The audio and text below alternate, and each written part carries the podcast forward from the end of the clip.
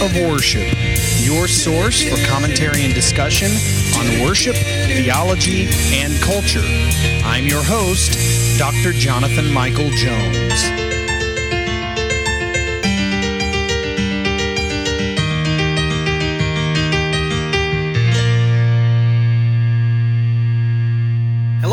Day to you. Welcome to the Act of Worship podcast. This is Dr. Jonathan Michael Jones. Thank you for joining me today. We are in Psalm 143. Um, so, after today, seven more Psalms, and we will finish this project. And here we are in Psalm 143, uh, again, a Psalm of David. Uh, Psalm 142 and 143 are both appeals to God for help in the midst of trouble when there is no re- when there are no resources on which to depend. Um, this is a song uh, that is the last of the penitential psalms. Uh, you may recall me mentioning that it has been a while. Uh, in Psalm six, I mentioned I mentioned it.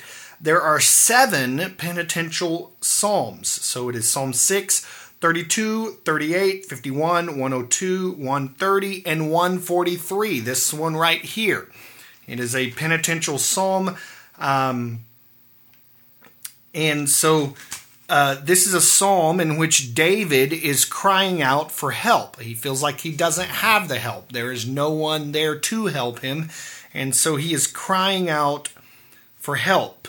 Um, the note of penitence is seen in verse 2.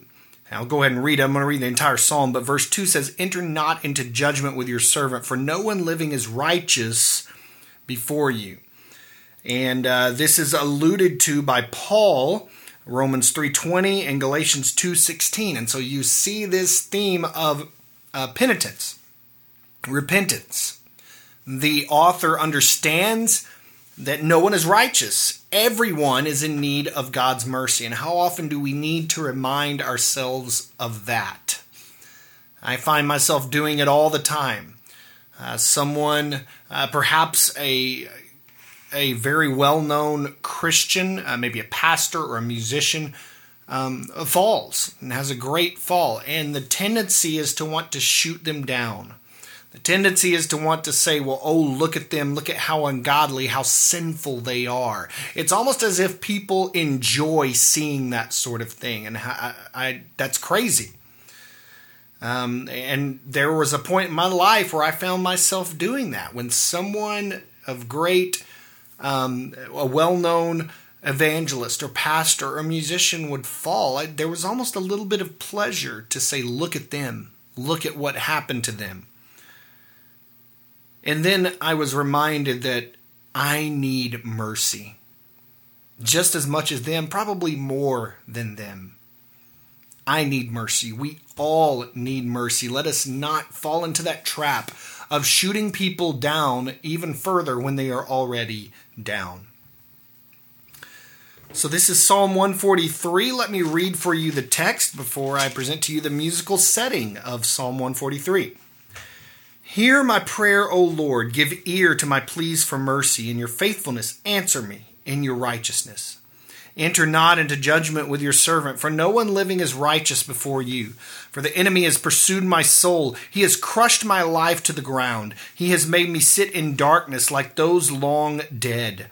Therefore, my spirit faints within me. My heart within me is appalled. I remember the days of old. I meditate on all that you have done. I ponder the work of your hands. I stretch out my hands to you. My soul thirsts for you like a parched land. Answer me quickly, O Lord. My spirit fails. Hide not your face from me, lest I be like those who go down to the pit. Let me hear the morning of your steadfast love, for in you I trust. Make me know the way I should go, for to you I lift up my soul. Deliver me from my enemies, O Lord. I have fled to you for refuge. Teach me to do your will, for you are my God. Let your spirit lead me on level ground. I love that last verse. Let your spirit lead me on level ground. I'm reminded that at the foot of the cross, the ground is exceedingly level. No one comes to Jesus more righteous than another. No one comes to Jesus less righteous than another. We are all, we get this idea that we are all, uh, you know, well, maybe I'm a three or a four or even a five or a six, and Jesus, because of his mercy, brought me to a 10. No, we are all zeros. We are all in need of God's mercy equally. Let's look at a few aspects of this. In verse 1, David says, In your faithfulness, answer me, in your righteousness. So David here appeals to God's nature and his character. And because of that, he understands who he is. We cannot see God for who he, uh, or we cannot see ourselves for who we are unless we first see who God is. When we see who God is, we understand how much we need his mercy because no one is worthy. I saw someone the other day post something about uh, what happens after you die. And they said, if there is a God and he is merciful, I believe he will truly understand um, what that we have tried our best to be good and we will go to heaven. That's not how it works. We are all radically evil and depraved. So the problem with that mindset is the fact that the person doesn't even understand how evil he truly is. We all need mercy. Verse 2 No one living is righteous before you. So David has measured his own heart in the sight of God, and he's learned that there is no one that can pretend to be righteous at the bar of God's judgment.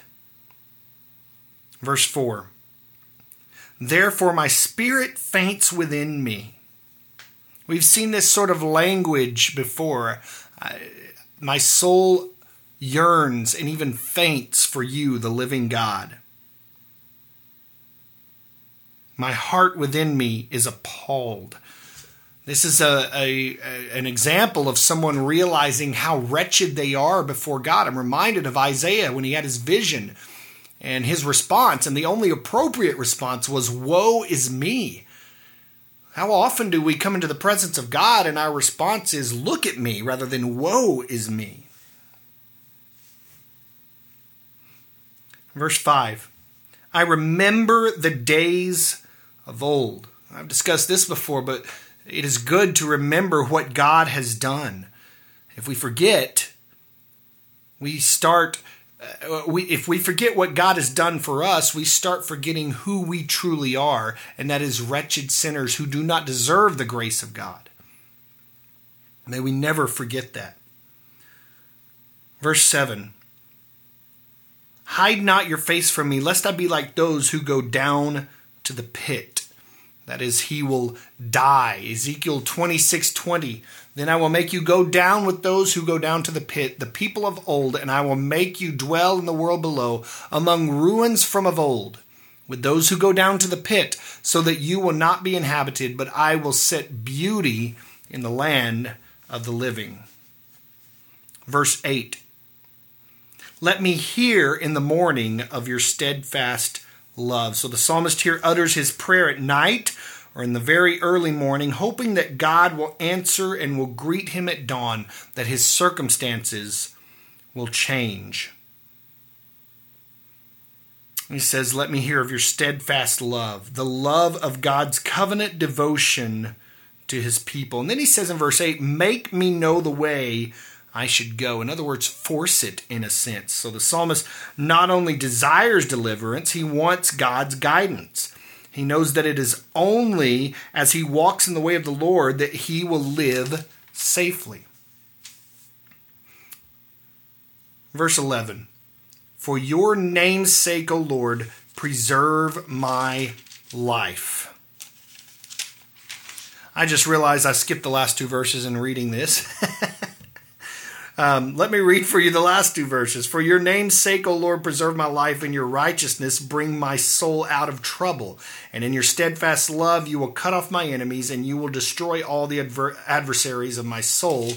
For I am your servant. So, right there is the response. He believes and trusts that God will do that. He says, For your name's sake, O Lord, preserve my life. In other words, not just for my comfort, not just for my well being, for your name's sake, preserve my life. And how often our prayers focus on us rather than God. and it's very telling.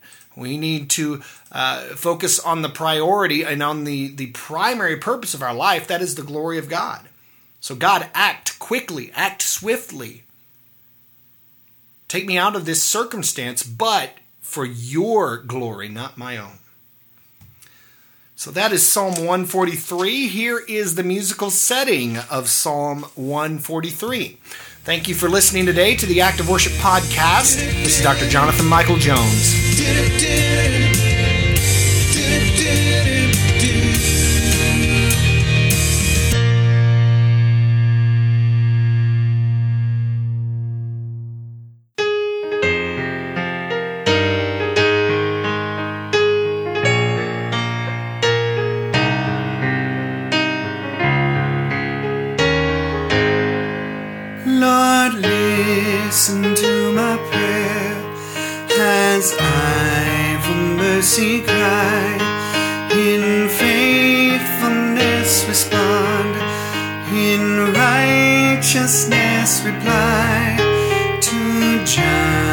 Judgment do not bring your servant to be tried, no living man can stand in your sight justified.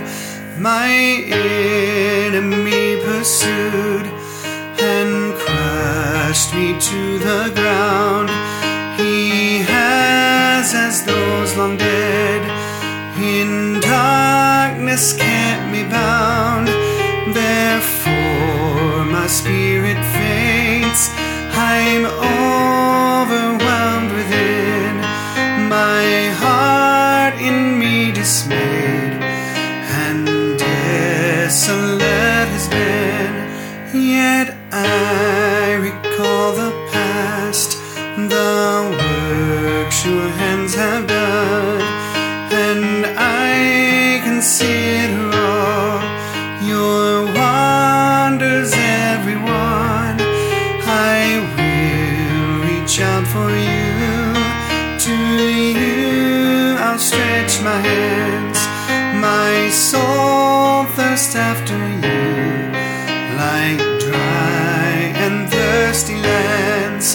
Oh Lord, my spirit fails. Your answer swiftly sin. Hide not your face from me, lest I to depths descend. Because I trust in you. Oh, grant that I may hear your steadfast love again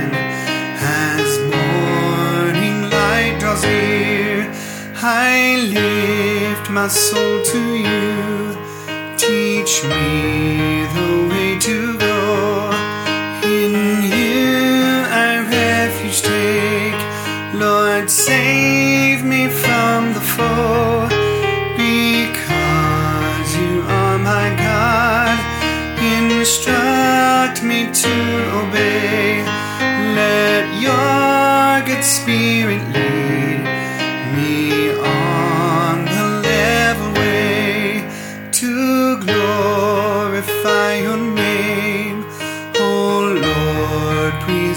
my life. Your righteousness I claim. Deliver me from strife, and in your steadfast love, cut off my enemy. Since I am serving.